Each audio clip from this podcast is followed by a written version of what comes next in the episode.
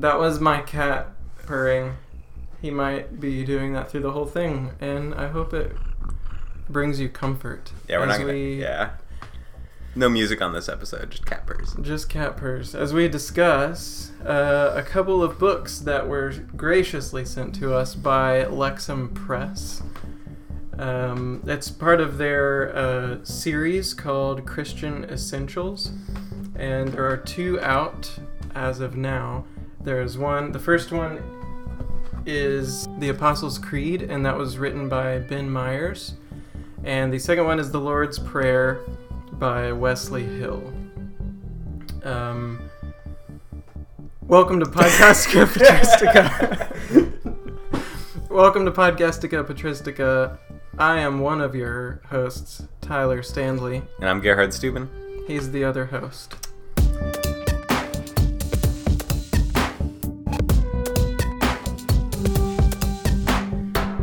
So, like I said, we're going to be discussing uh, these two little books that were sent to us by Lexham Press. They are sort of like very basic introductory texts to understanding these very important parts of the Christian faith uh, the Apostles' Creed and the Lord's Prayer.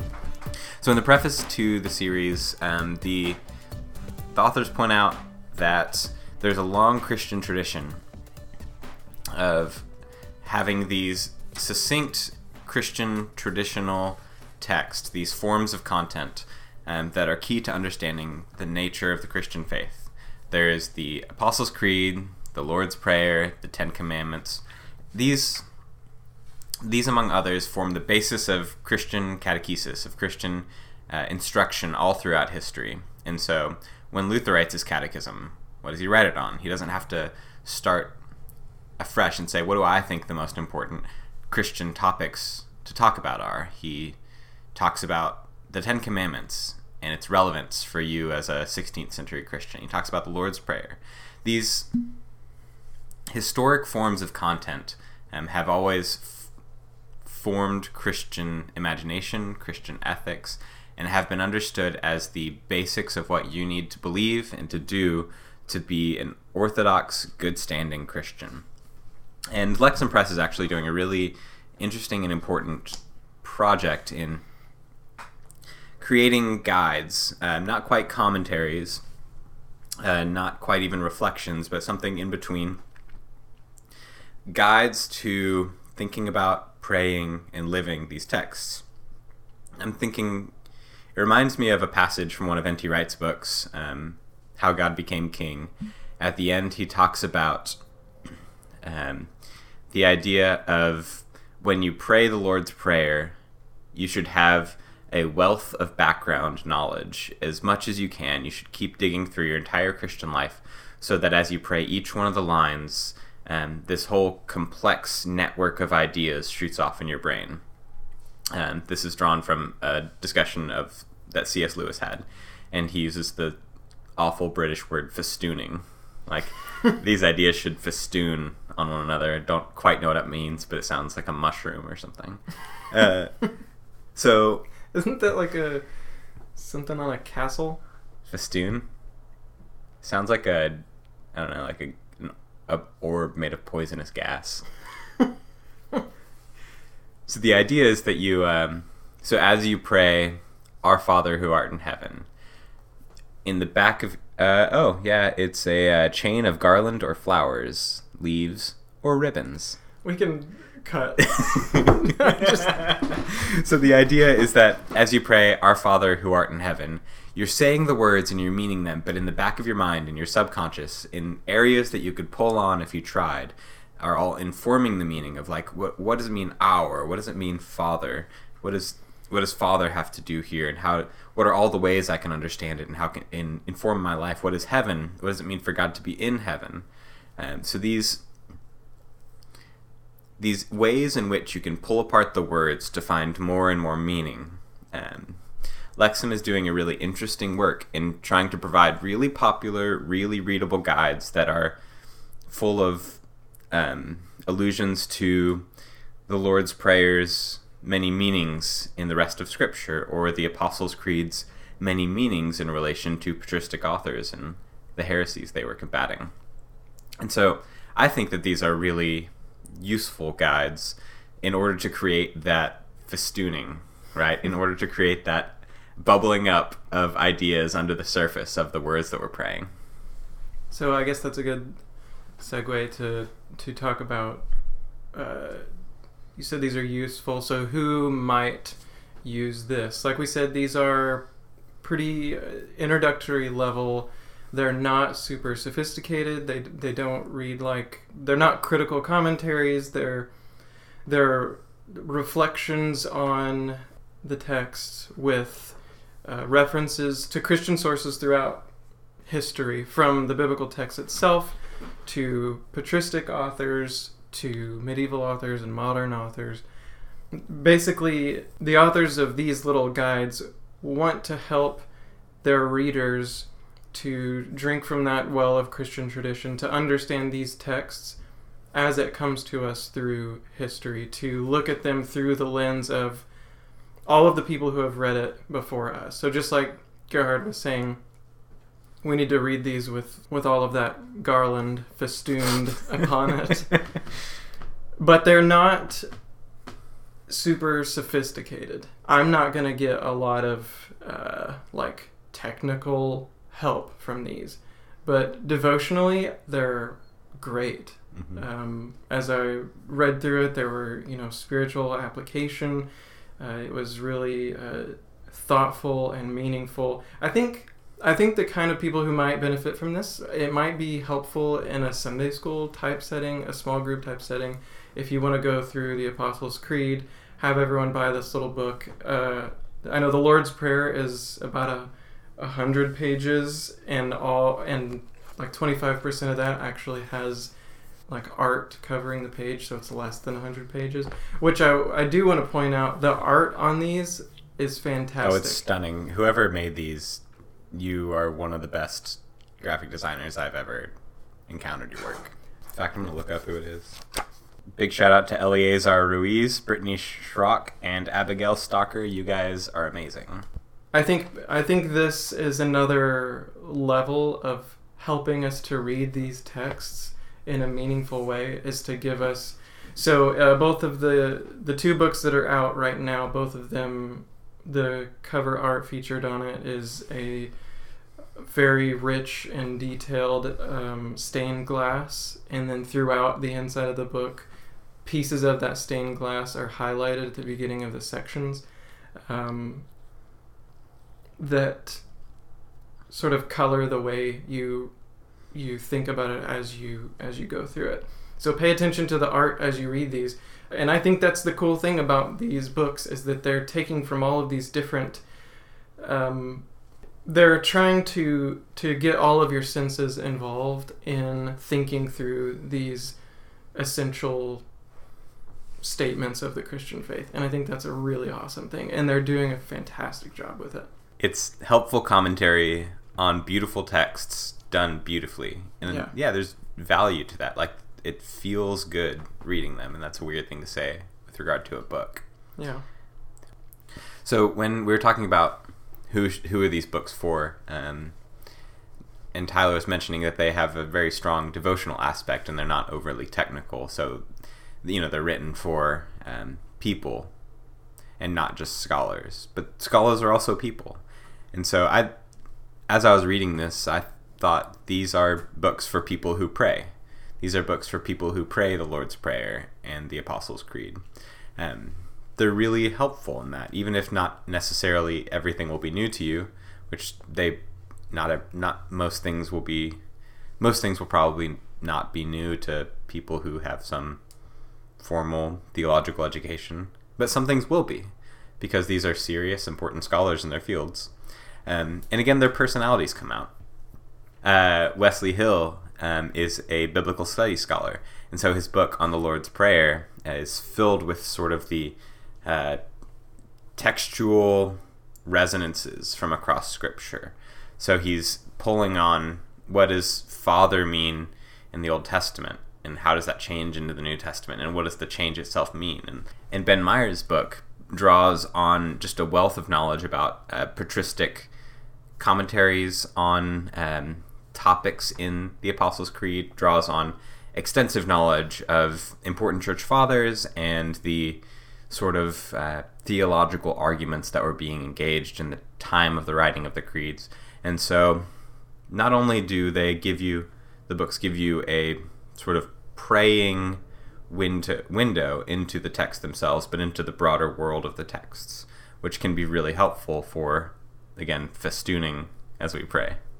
All right, so let's get into these texts. Um, so we can start with the Apostles' Creed, and uh, why don't we? These are short statements of the Christian faith, so uh, why don't we just, before we talk about the text, let's just read it. Go for it, Gerhard. All right, so this is the Apostles' Creed in the version um, that the text gives. I believe in God the Father Almighty, maker of heaven and earth, and in Jesus Christ, God's only Son, our Lord, who was conceived by the Holy Spirit, born of the Virgin Mary, suffered under Pontius Pilate, was crucified, died, and was buried. He descended into hell. On the third day he rose again from the dead. He ascended into heaven and is seated at the right hand of the Father and he will come again to judge the living and the dead. I believe in the Holy Spirit, the Holy Catholic Church, the communion of saints, the forgiveness of sins, the resurrection of the body, and the life everlasting. Amen. So, like I mentioned before, there's not necessarily an argument or a consistent theme that runs throughout the text, but it's a window and reflection on the specific articles of the text. So, Dr. Myers gives an analysis of all of the important words in the text, beginning with I. So he's asking, actually, the book begins and ends with the question I, because when we say the creed, we say, I believe in God the Father. And so, from the beginning to the end of this book, he's reflecting on the nature of the I who confesses the creed. And he does something um, that I think is interesting and maybe worth talking about, which is the sort of uh, turn to a mystical I. So, part of what's engaged here is that in people, in traditions that pray the creed, um, sometimes I believe in God the Father is replaced with we believe in God the Father in order to make it a more communal experience. So, it's not just that I personally am saying the creed, but we together as a church who are all saying it at this one place in this one space and time are confessing it together. And that's an interesting way to approach it. But Ben Myers makes the argument that this actually cheapens the communal element of the Lord's Prayer. So when we say I rather than we uh, believe in God the Father, what we're saying is, on the one hand, yes, it is I, the physical person, me, Gerhard Steuben, confessing that I do believe in God the Father. But on the other hand, I confess as part of the single body of Christ, I, I in mystical communion with all Christians throughout space and time, are confessing the creed together. And so that when we say I believe, what we're saying is that I am part of the historic body of Christ, the communion of saints of all who've lived and died, and who are now confessing the creed with God the Father in heaven eternally those who not only believe in God, but see God and experience God. And that sort of discussion is the type of discussion that we find in this book.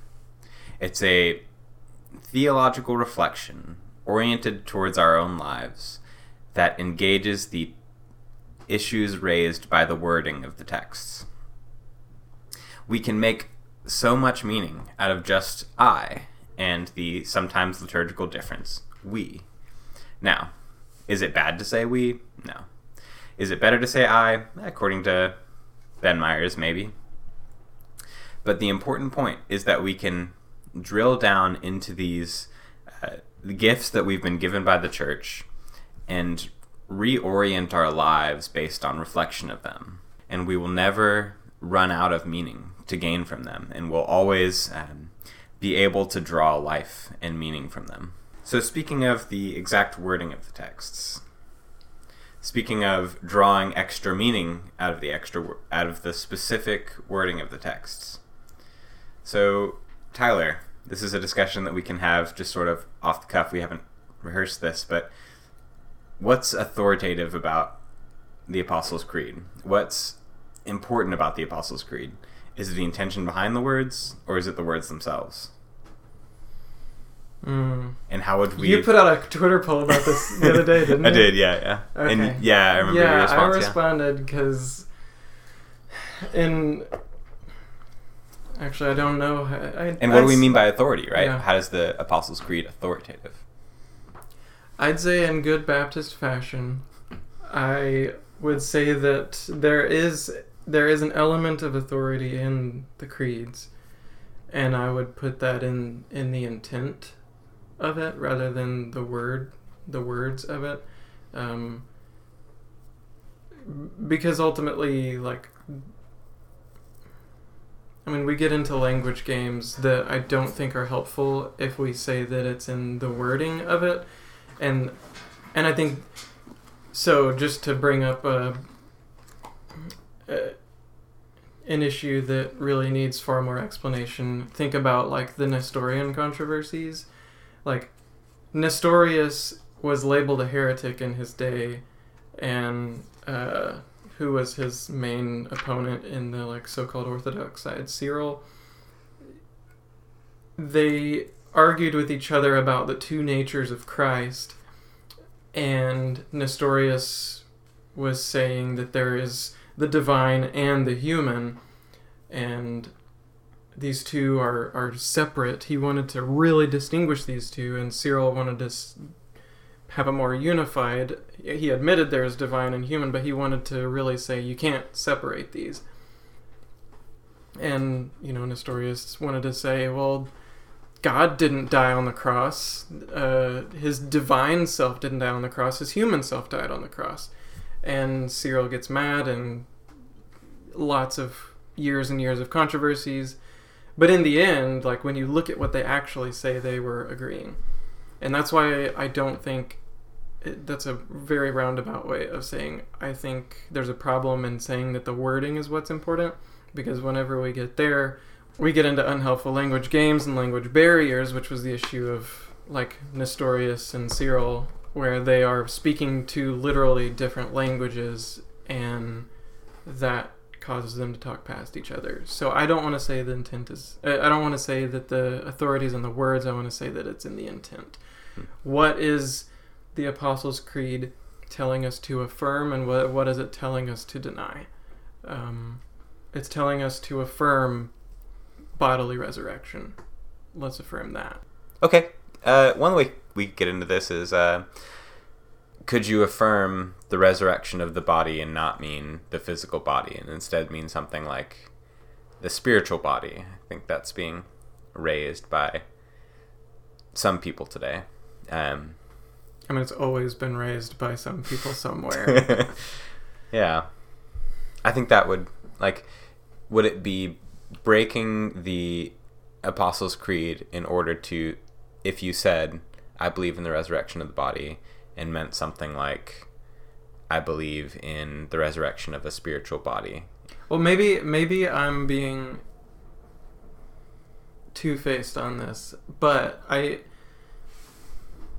So all we have to communicate with are words, and I want to say that the intent of the words is what matters.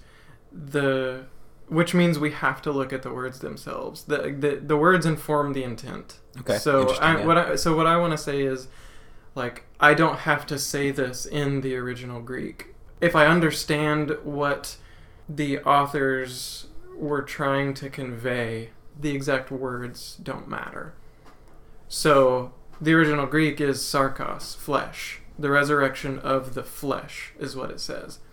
And I would be stunned if there if you can find an example in in ancient Greek literature where sarkos doesn't where it means like ethereal Yeah, I mean spirit. the only thing there are keep- words yeah. for spirit. There are words for soul. Yeah, I mean you could say Paul's sinful nature, but that wouldn't make any sense, right? Like it wouldn't make sense to have the resurrection of the sinful nature. yeah. So, so what I want to say is the original, the words matter insofar as they give us what we can attain of the intent, if that makes sense. Yeah, so like uh, what matters is the intention behind setting up the agreement. Um, the agreement with the church about this is what we believe. But that is only accessible through the words themselves in the same way that what matters about Scripture is the message about Jesus. But the only way to get the message about Jesus is through the text of Scriptures. So the Scriptures really do point to Jesus, but they aren't in themselves. Like they are in themselves God's message because they point to God's real message. And they are the only way of accessing that message. Yeah. We, words are signposts, and if we say that the words aren't important, then we've just removed all our signposts. Right, you won't get to where you're going because you don't know where to go. Yeah. So, it's, I mean, speaking of the meaning, what's the why even get back to the meaning? This is a confession of the church at one time. Why is it any more important as than the confession of the church today? Why is the Apostles' Creed any more valuable than, say, the Barmen Declaration? Which, for those who aren't aware, is the um, is the not quite creed, but maybe confession of the uh, the confessing Christians under the Nazi occupation, written by Karl Barth, making the claim that only the only true Christians in the sort of German realms are the Christians who reject Nazi rule. So why is the Apostles' Creed any more important than the Barmen Declaration, if they're if they're both confessions of the Church's faith? I think there, and this gets back to the question of authority, and we've talked about that many times uh, through our episodes here. For me, I would say it's closeness to the source, being Jesus. Like, Jesus gives authority to the apostles to teach. The Apostles' Creed is a distillation of the teaching of the apostles. That's that's the point of it. Ben Myers gives a really interesting uh, and just traditional story. This is what you sort of get when you first start studying the Apostles' Creed. Is that the early church talked about it as if uh, it was li- not just literally the apostles, but like each of the uh, the first apostles got together and contributed one line. is the story, and so that you know, like John gave, I believe in God the Father. You know, like Peter gave, uh, he suffered under Pontius Pilate. That's important. uh, but the the legend expresses the essential idea, which is true, that this is, like Tyler said, a distillation of the apostolic teaching, which you also know of as the Bible. Yeah.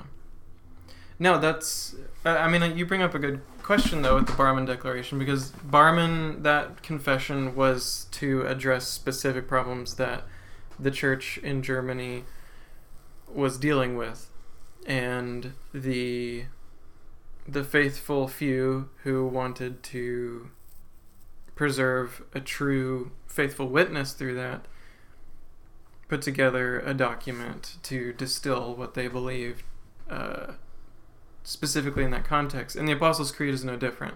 Mm-hmm. The Apostles' Creed is dealing with uh, trying to um, prevent people from accepting heterodox and heretical views. It was put in these words because they, like I said before, like they want you to affirm certain things and they want you to deny certain things. They want you to affirm that Jesus Christ is God's Son. They want you to affirm the resurrection of the flesh. See, this is an interesting thing. Is so like, as I'm reflecting back on the Apostles' Creed, and I'm not like a specialist in patristics or anything, but I've done quite a bit of study.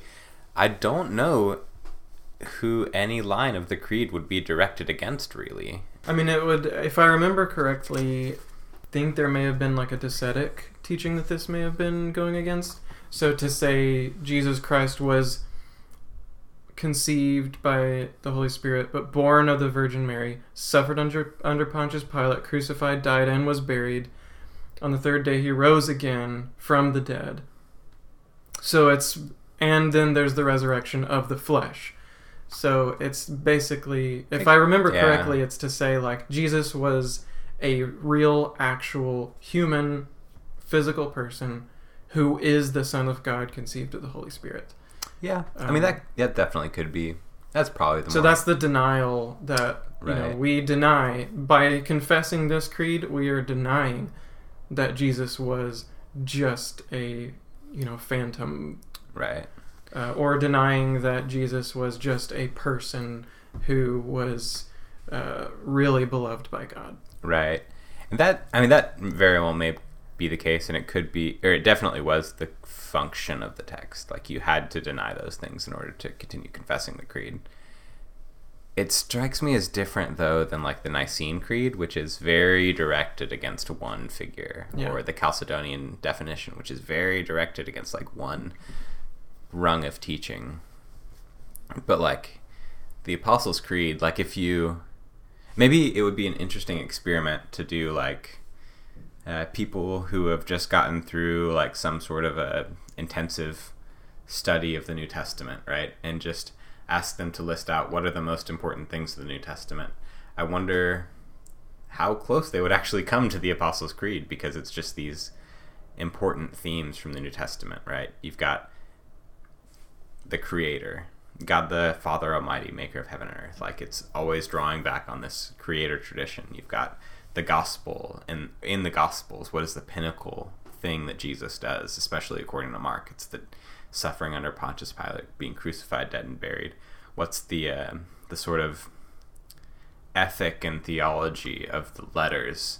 It's believing in a Holy Spirit, in a broad communion of saints, a community of all people, in the forgiveness of sins through the redemption of Christ, the resurrection of the body. Like, it really is. I mean, like uh, the 39 articles say, they're, they ought to be thoroughly received and believed, for they may be proved by most certain warrants of Holy Scripture. Like, I think that traditional line of the creed's a summary of biblical tradition, especially with the Apostles' Creed, is extremely true. And so that when you deny the Apostles' Creed, you're really denying Scripture. You agree with that? Yeah, I think I think so. I mean, I, I think again, this is the Baptist in me that wants to say like that as an individual who has access to God Mhm. and th- communion with the Holy Spirit, that um, that I can read Scripture and understand it, um, and understand what I need from it. I Mhm. should say. Uh, just because I am a Christian doesn't mean I can understand everything about everything about the Bible, which is Mhm. what you know. Unfortunately, a lot of people in my tradition think. But I so I think that on the one hand there is the ability for me to read for instance, you know, he descended into hell or he descended into to the dead. Like I don't know what I think about that passage. Uh, about that line of this. And I think like I'm not denying scripture if I read scripture and deny that Christ descended to hell. Um, I'm denying a line of this creed. So, um, Unless you take, uh, what was it, First Peter, he went and preached those. To those in prison, Mhm. isn't that, isn't that the word it uses? I don't remember if it uses hell It or even hell, the dead. D- It says It's preached to the those the spirits of those who died in the Yeah. So. So I, I- guess I could say. I can comfortably say the words "He descended into the dead," but I'm not gonna be.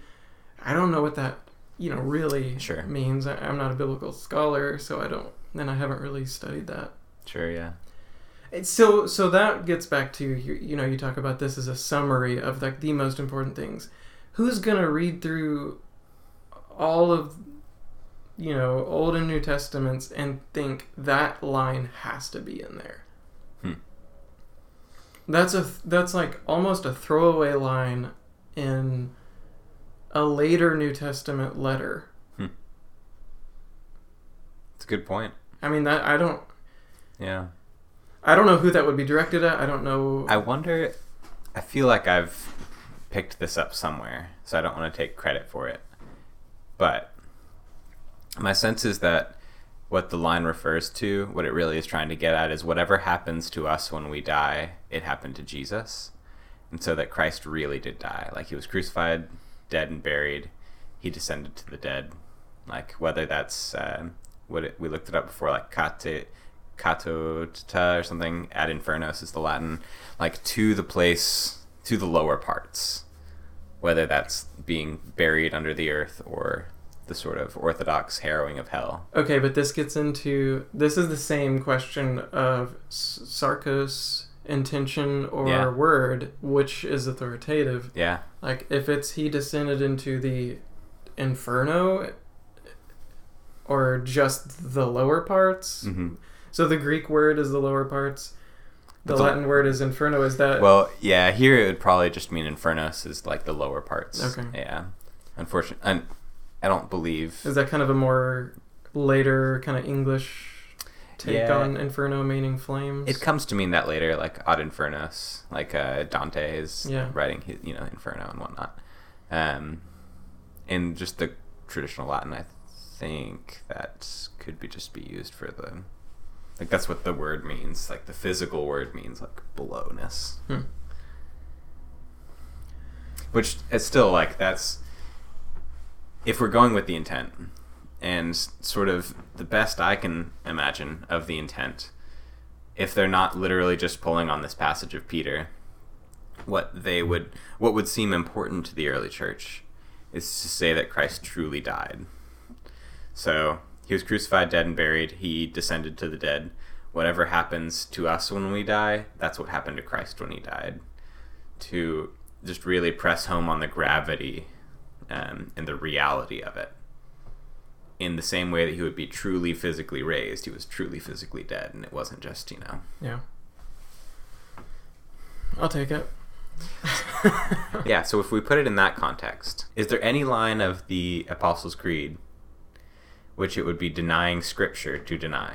The Baptist in me is like, you know, no creed but the Bible. this is a creed. This is the Bible, right? Like, yeah, I like the Apostles' Creed. so the early reformers had a line which is sort of passed into modern theology, especially through Barth, that the preaching of the Word of God is the Word of God. The idea behind that line is that when you take an idea from Scripture and you embody it in your own words, it still remains the same idea. And so that if I speak um, the uh, the the idea of Paul's notion of justification, if I study Paul and come to understand his doctrine of justification and the way that that relates to uh, my own obedience versus God's gift of grace, if I take that scripture and compress it into an, a communicable idea, a rational idea, and I express it with new words to my congregants as a priest or pastor, then I am speaking the word of God in a real sense, because this is drawn from Scripture.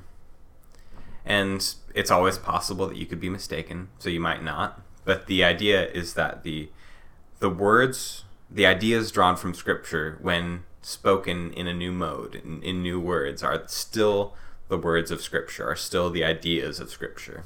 And I think that's what we can say here about the Apostles' Creed, is it's the ideas of Scripture, the words of Scripture, molded into a compressed and usable form. Um, we haven't mentioned this yet, but a form through which uh, the church would admit new members. This was the thing that you confess when you're getting baptized. You say, "I believe in God the Father, Almighty, Creator of heaven and earth." and in Jesus, and you confess this, and then you're baptized. You're initiated into the faith because you've said, "Yes, I do believe Scripture. I believe the uh, creedalizing of the Word of God, which is therefore the Word of God, and therefore you're brought into this community because you've aligned yourself with the content of the community." Yeah, I and I think that there's there's and I guess this would this would be going back to your question of how is this different from the Barmen Declaration or something similar. What's different is that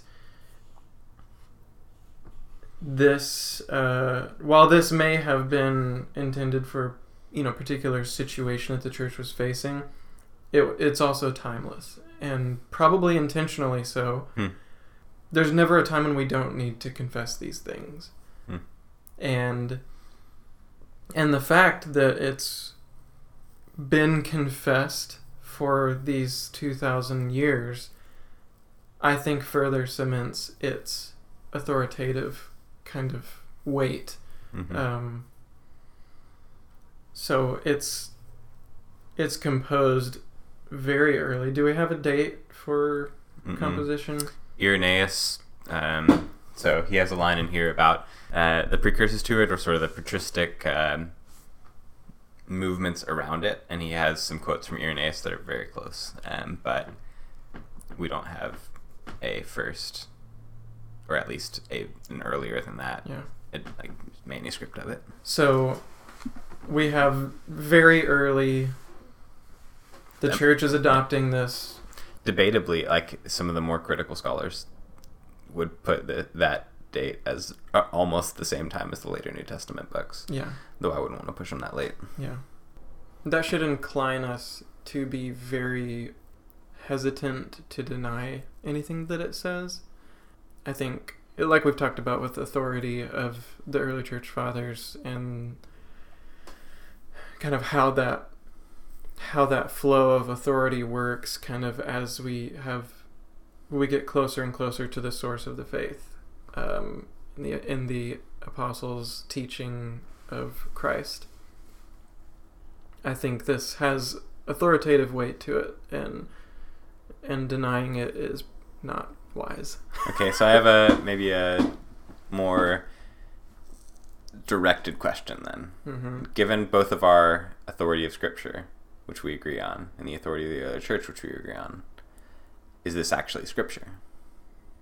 Is this actually Scripture in the same way that Second Peter is, or Hebrews is, or the Didache is? Now, when you say actually scripture, you, just to define that, I'm assuming you mean like authoritative text, Yeah. Like something that when we If you did, speak yeah, when we speak this, we're speaking the word of God. yeah, Uh, unless it can be you know overruled by a higher a higher authority then yes I would say it is. I, I feel like there's too much baggage to the word scripture, or like there's too much going on there. Maybe I'd put it on with like higher than the Didache. Hmm. I was gonna say I'd have to look more into like the date and kind of see where it falls in the date because kind of the way I think of authority is how close is it to the actual apostles, and the closer it is to the apostles, the more likely it is to be actual hmm uh, distillation of their teaching. and so for those of us who haven't or those listeners who haven't like really listened to our reflection on that because sometimes people jump in at different points the basic idea there is not just that it's early but that uh, it is what people believed the apostles to have taught Yeah, and the apostles teaching is the authoritative thing okay keep going yeah. So, uh, I, so I was gonna say I think it. I would look at the date, and then that would play a role in how I understand its authority. But, but there's also the fact that this is kind of just like sentences that the Bible says. hmm So, I don't know that this is.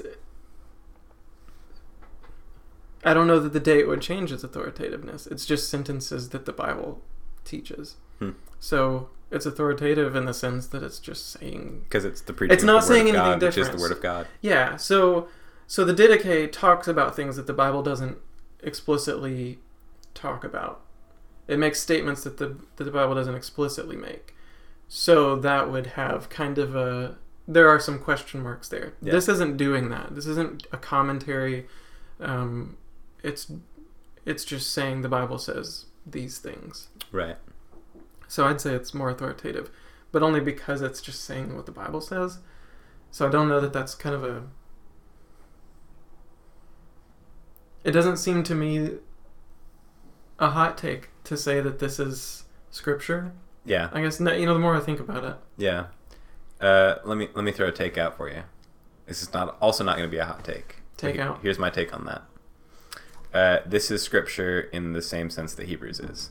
uh, and in the same sense that uh, Second Peter is, because it is what the early church believed the apostles to have taught. The earliest church believed the apostles to have taught, and so that if the reason Hebrews is authoritative, even though it's anonymous, is because the early Christians thought this sounds enough like what Paul said. And that is actually what, like, just to be clear, Hebrews was included in the canon of Scripture because they said, and there there is one specific, very important person who, like, one of the people who compiled a list of New Testament books, and he says, "I know this isn't Paul, but it sounds enough like Paul." to be scripture. So we're Mhm. going to consider it to be scripture. Like Right. everyone knew Paul didn't write this. Some people thought maybe an apprentice did, like a disciple did. So I just want to like add Yeah. more weight to what you're saying that the earliest church who put together our canon, they chose books because this sounds like what the apostles taught. Yeah. And so, like that, maybe that's a very early justification of the principle, the Protestant principle, the preaching of the Word of God is the Word of God, right? Like the message of Mm. the apostles is the message of the apostles. And so, I would throw out there like this is as authoritative as Hebrews because it's so widespread and so early, and no one really has, no one in the early church doesn't say this is the gospel according to Paul and Peter and James. Yeah. And so that, I mean, this, it's included in prayer books, and we like prayed each morning in prayer, but like it should be in the Bible. Speaking of prayer, let's move on to our second book. So, the Lord's Prayer, based on the text given in this book, is Our Father in heaven, hallowed be your name. Your kingdom come, your will be done, on earth as it is in heaven. Give us today our daily bread. Forgive us our sins, as we forgive those who sin against us. Save us from the time of trial, and deliver us from evil. For the kingdom, the power, and the glory are yours, now and forever. Amen. Yeah, Tyler, uh, you focused on this one. I also read it, but you read it for the purposes of talking about this. Uh, what did you pull from it? What, what were your thoughts? So, um, again, this is the Lord's Prayer. This one is written by Wesley Hill, who uh, is a New Testament scholar and well known author, popular author, has written on issues of, uh, of uh, celibacy and uh, Christian sexuality. Um, and in this, he, he also discusses some on sexuality, and which I think were really kind of pull into what we were talking before about how these these guides are very relevant to issues that are in the air right Mhm. now. So as you don't often read the Lord's Prayer and think about sexuality or or race, uh, Yeah. racism, and but Wesley does, uh, Dr. Hill does an amazing job of pulling these issues that are on our minds, some people's minds more than others, because they're part of people groups that are um, oppressed or hurting. And he does a really great job, I think, of pulling those into the Lord's Prayer. And I'd say the main thing that I took away from this kind of is a, again, devotional aspect of it. I think what I got from it is that uh, the Lord's Prayer is a very intimate thing. And I think what Dr. Hill wants us to see is when we're praying this, it should be a very intimate moment that uh, causes us to reflect on kind of our position um, before before God, but in a way that's uh, he spends a lot of time talking about Father and why do we call God Father, and he discusses what what many people do whenever we what many like pastors talk about whenever we talk about God as Father. A lot of people don't like that because they've had abusive fathers um, or they have issues with you know the patriarchal nature of that. He has very sensitive discussion toward that, but at the same time, he wants us to see this this relationship that and that is invoked by the word Father, And one stunning thing that he pointed out that I never knew is that in Hebrew scriptures, the Old Testament, uh, God is only referred to as Father a handful of times, like 15 times in all of that. And then we get to the New Testament and it's it's all over the place, I feel like. Yeah, I think he said 76 times by the time you get to the end of Luke and then in the hundreds by the end of John. That's I mean, that's baffling to me. And he does a great job of focusing in on when we're praying the Lord's prayer, we are in a new this new covenant where we are seeing God, our relationship with God is different. Um, it's it's intimate. We are part of this this family, and God is a loving Father who who cares for us. And then each aspect of the prayer that we're praying um, delves into the intimate issues that we face in our lives. So when he talks about this section on forgive us our sins, he brings up Augustine and talks about how we are always in need of forgiveness of, mm-hmm. of sin and having this view of God as Father, this view of God as so intimately loving, um, kind of changes the way we ask for forgiveness. The way we pe- petition God for forgiveness is not a, a it's not this cultic kind of ritual that we have to perform, which he, he gets at actually at the very beginning of his discussion of it, how the disciples ask him, How do we pray? And that's a common thing, apparently, that teachers would do is tell their uh, students, this is how you petition the gods, or this is how you petition God. You have to do these things and say these words, say these chants, and perform such and such. And Jesus says, none of that. Go to a quiet place. This is intimate. Hmm. Um, and so, uh, so yeah, that's a really convoluted way of saying that the intimacy of the prayer is what I think I really got out of this. His discussion, so you were mentioning earlier, his discussion on the forgiveness of sins, I thought it was ex- incredibly profound. Um, the way that it's sort of discussed. So, um, Wesley Hill is Episcopalian. This prayer is prayed if you do the daily office three times every single day and then every single church service. Like it's flowing throughout your whole life.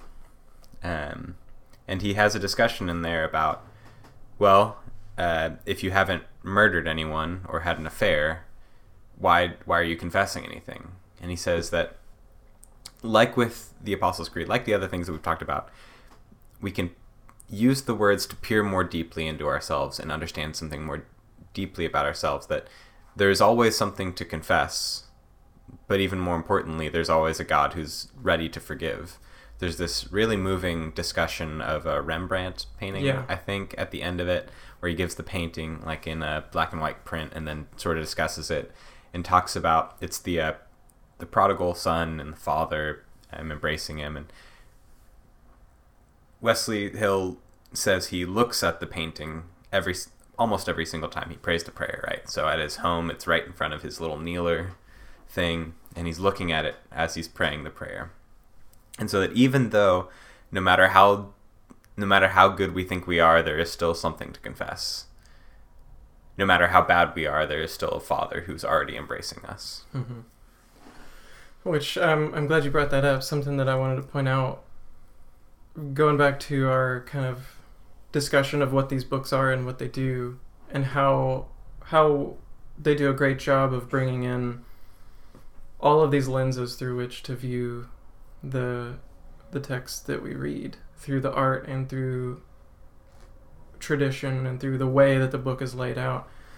I think that was a really perfect uh, little insert that they did. It's like a it's like an appendix to the book, like an extra little snippet that we get where he discusses Rembrandt's painting of the prodigal son being embraced by the father. Um, I think that section sort of encapsulates what this series is doing.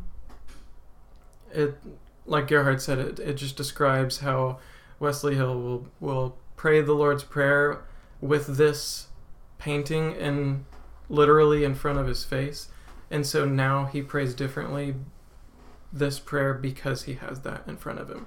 And so I think these books, because we have kind of everything that they're giving us, everything we put in front of us now that we, when I say the Lord's Prayer now, I'm going to think differently be, after having read this book. When I confess the Apostles' Creed, I'll think differently after having read uh, uh, Ben Myers' book. I just thought that that little excursus was really a perfect summary of what, what these books do.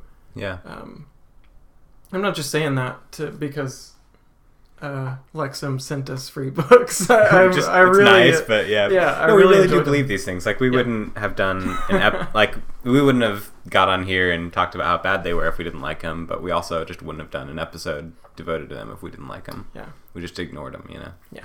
But we we we think they're great. Yeah. Uh, I know of at least one Sunday school class going through uh, the I think the Lord's Prayer one. Oh, nice. Yeah. Very cool. The one thing I wish there there would have been a discussion on, which these are meant to be small, but I wish there would have been a discussion on the um, forgive us our sins as we forgive those who sin against us, or you know the traditional forgive us the trespasses as we forgive those who trespass against us, or what the Orthodox say when they pray the Lord's Prayer. And what the Greek text says is, forgive us our debts as we forgive our debtors. Or to clarify, the Matthew version says, Forgive us our debts as we forgive our debtors. The Luke, because this prayer is recorded in two different places, in Luke it says, uh, Forgive us our sins as we forgive our debtors. Really. Yeah. Hmm. Um, and and I I saw one comment on that because I was looking it up and after I read this book, someone said that that that they think that the Luke version is to say only God forgives sins and we forgive debts. Huh. That's interesting. Yeah. Um, but I think, I guess, especially in, I, I mean, this is actually true of, of pretty much any period of the world, that the debts and debtors language, I think, of course, Gerhard and I, y'all know our political leanings. We're going to talk about how this kind of the economic implications of the of that version of the prayer, I think, are right Yeah. to be spoken. And this is something that um, I believe it's Jacob of Sarug, a Syriac writer, who in his homily on the Lord's Prayer makes this explicit and says that if you don't forgive those whose financial debts you hold, God will not forgive your uh, personal moral debts. So that God will not forgive you for lying if you don't forgive your brother the you know twenty bucks he owes you, Hmm. or more importantly, if you don't forgive uh, your debtor as a banker or an organization or a company uh, the hundred thousand dollars they own in student debt or uh, a mortgage or something like that. Yeah. Which is why the church opposed usury Yeah. forever. Yeah, so um, it turns out that as my sort of uh, grad school has gone on, uh, I have ended up focusing on the question of usury in sort of early modern Christian life. And something that I found is that so usury means lending out money and then charging interest. You are being usured uh, if you have a student loan debt. In today's normal meaning, usury means like a usurious rate, so that you're being charged like a credit card amount of interest. But in classical Christian terminology, usury means any amount of interest. It could be 1% interest. Um, and something that I found is that pretty much wherever you look up until the Reformation, usury is sin holding debt against someone and then using that debt to make more money is sin.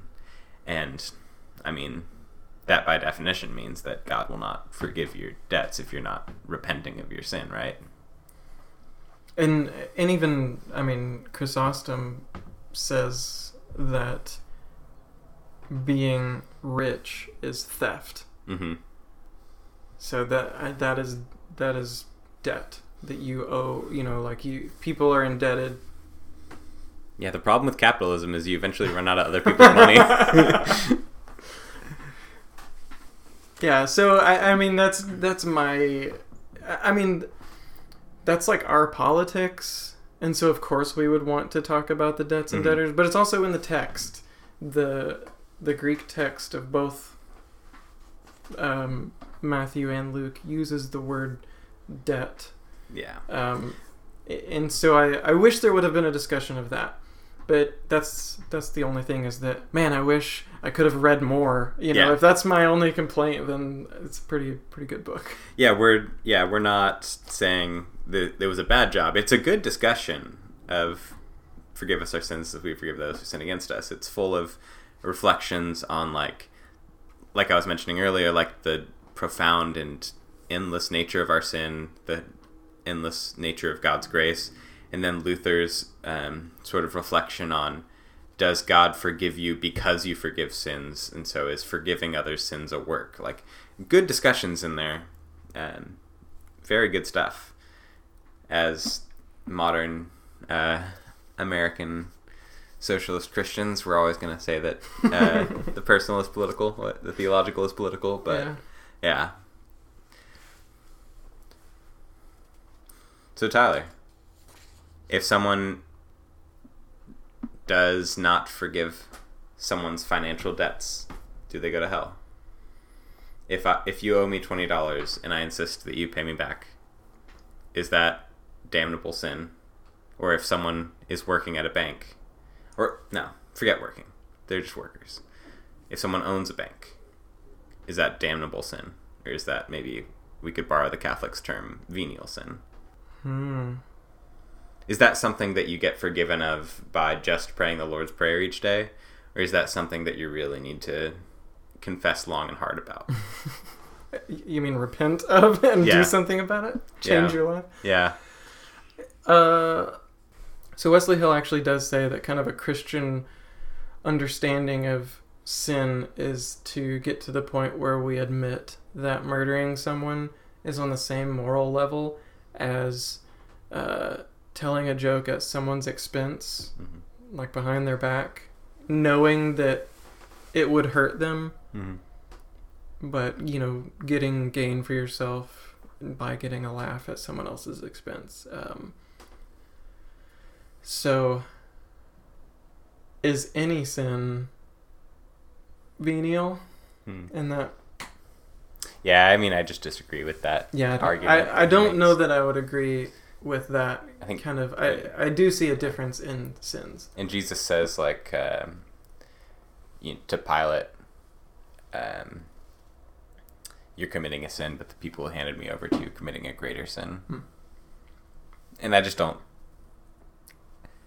I mean, you can make that argument from James, I guess. I, I don't. I don't agree with that reading of James. I think that James is saying breaking one law uh, is offending God, and breaking another law is also offending God, and offending God is the big part. But I just don't. I just don't really see how, or I don't see why we should be expected to think that murdering someone is no worse than lying. Yeah. Um. So I, I actually would want to retain the venial mortal distinction, and I think just in my sort of own world of research, Luther's discussion on trade and usury is really interesting here because he says that uh, you can be a merchant, that's fine. Merchants have to upcharge their property, that's fine, uh, but you have to do it well. Yeah. You have to do it uh, only upcharging for the amount of labor you put in. I mean, being a merchant is work. You- You're traveling from one place to another, and the property won't get there if you don't. Like shipping cargo is work. It's essentially what a merchant does, and so that uh, sometimes a merchant will accidentally charge too much, and sometimes they'll accidentally charge too little, and that uh, the charging too much is a sin, but it's not one you committed uh, openly with full heart, with uh, intention, and uh, that's the key difference in my mind is the intention of the sin to make it something like venial or mortal. What does uh, the psalmist say? Like, keep me from intentional sins, then my hands will be pure. I'd also want to say there's a difference between, hey, you owe me five bucks, and hey, you owe me a crushing amount of debt, which Mm. will destroy your life if I actually demand it back. Yeah, fair. Um, and I am in the process of making your life much more difficult Hmm. than it should be by demanding it back. yeah, So, you know, uh, student loans or health, you know, maybe Yeah. even more more so like health costs. yeah, Putting someone into hundreds of thousands of dollars of debt just so that they can have medical treatment. Hmm. Like, okay, we'll let you live if you become our slave. yeah, Like, I don't I don't think like pharmaceutical and medical CEOs will be in heaven. right. Yeah. If they do, it will be a measure of extreme grace. It, Yeah. They'll get in the same way. Which I wouldn't put it past God to be of extreme grace. But That's- but yeah. if we're going to read the you know, you, I mean you you ask are these things that have to be repented of. Mhm. When when Jesus came to Zacchaeus, he said, "Do this," you Mhm. know, repent, and he did. When Mhm. Jesus went to the rich young ruler, he said, "Do this: sell all your possessions and give it to the poor." Those are the people you've been robbing all this time anyway. Mhm. And the dude refused, and that's when Jesus said, "It's easier for." We know we all know the passage. It's easier for a camel to go through the eye of a needle, which means, you know, it's pretty darn hard. Maybe uh, I feel like a, a good analogy here will be um, so will bankers, CEOs, will they be in heaven? Will slave owners be in heaven? Hmm. If you owned a slave um, at a time when the economic structure, the structurally economic system said that was okay, and so not many Christians thought about it, is that a very major sin that could keep you out of heaven? Absolutely. Do we know for sure that Jonathan Edwards uh, doesn't get forgiven for that? We don't know for sure. Um, I think it's a very similar situation in that bankers are holding people in a neo um, globalized capitalist version of slavery. Um, and this becomes very clear when you move to Latin America, which um, the debt crises that the International Monetary Fund and the World Bank, um, which are in large part just extensions of U.S. state power, um, sort of leverage the debts on Latin American countries into making them essentially U.S. colonies um, and forcing them to open up and give away their land to U.S. corporations and things like that. Will the person who oversees that process be in heaven? Maybe, by God's grace. But um, if they are, it's a gift of God's uh, kindness to someone who, if I think maybe, maybe it has to do with did they deep down with them did they know that they were sinning and just chose not to repent, or were they honest about it? Right? Mhm. Did they honestly think that being a banker could be moral? Or did they know that it couldn't and then pushed it down? That might be something Yeah. that God considers. Which I think, getting back to the Lord's Prayer, like, I think that repetition, I, I wish I had that more in, in my tradition to say the Lord's Prayer often, to constantly be confronted with the fact that I have debtors, to constantly be confronted with the fact that I could have something Yeah. um, and to ask forgiveness even for the things that we don't know, that the the sins that we don't know that we've committed. Right. And that, I mean, in just a normal, traditional, even evangelical way, when you pray this, you are forgiven.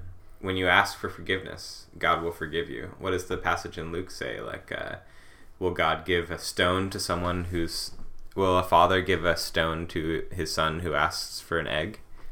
We give a serpent to those who ask for um, bread. In the same way, God doesn't give you not forgiveness when you ask for forgiveness. God really does forgive you when you pray this. Yeah. If you're not just reciting it for a script in a movie, if you're if you're saying it, it doesn't even have to go down to the deepest depths of your heart. If you want to believe it even, God will forgive your sins. If you forgive the sins of those who sinned against you, and if you're not holding their debts above them. Hmm. What does Jesus say? Uh, is it's the end of the prayer in Matthew, right? He says, uh, "For if you do not forgive those who sin against you, neither will your Father in heaven forgive you of your sins." Hmm. If you don't have that against you, and you're honestly trying to live the life of repentance, then God will forgive you.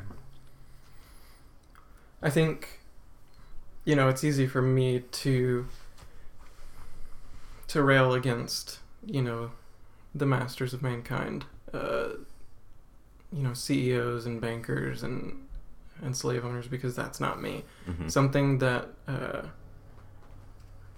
uh, you know, I, I guess that wanting Wesley Hill to talk about debts and debtors is so that you know a little a little bit so that I can be like, yeah, get him. But he brings up the passage, "Give us our daily bread." He talks about how those of us who have everything we need, that passage should stick in our minds more. Like especially praying this through Lent, a time of, of fasting and giving up, you know, the the extras, just to really see how much extra we we have and didn't even realize we had. To pray, give us our daily bread, and think about what would it mean to not have daily bread physically. Hmm. Um, I don't know what that would look like. I've never been that poor. I've never been destitute. Which which that daily bread also, of course, transitions into thinking of the Eucharist. That we always have Christ there, and and that spiritually. But so I think the layers of the Lord's Prayer, how how much they affect the way we think about the world as it is physically, day to day, and how all of these statements are also spiritual.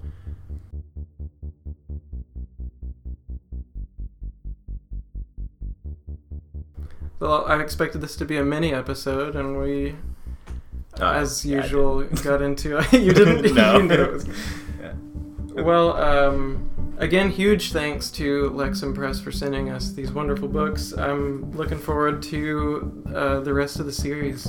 Yeah, Lexham Press is great. Uh, ben Myers, Wesley Hill are great. They both are on Twitter. You should follow them. Follow at Lexham. Is it just at Lexham Press? Yeah, Lexham Press, L E X H A M Press.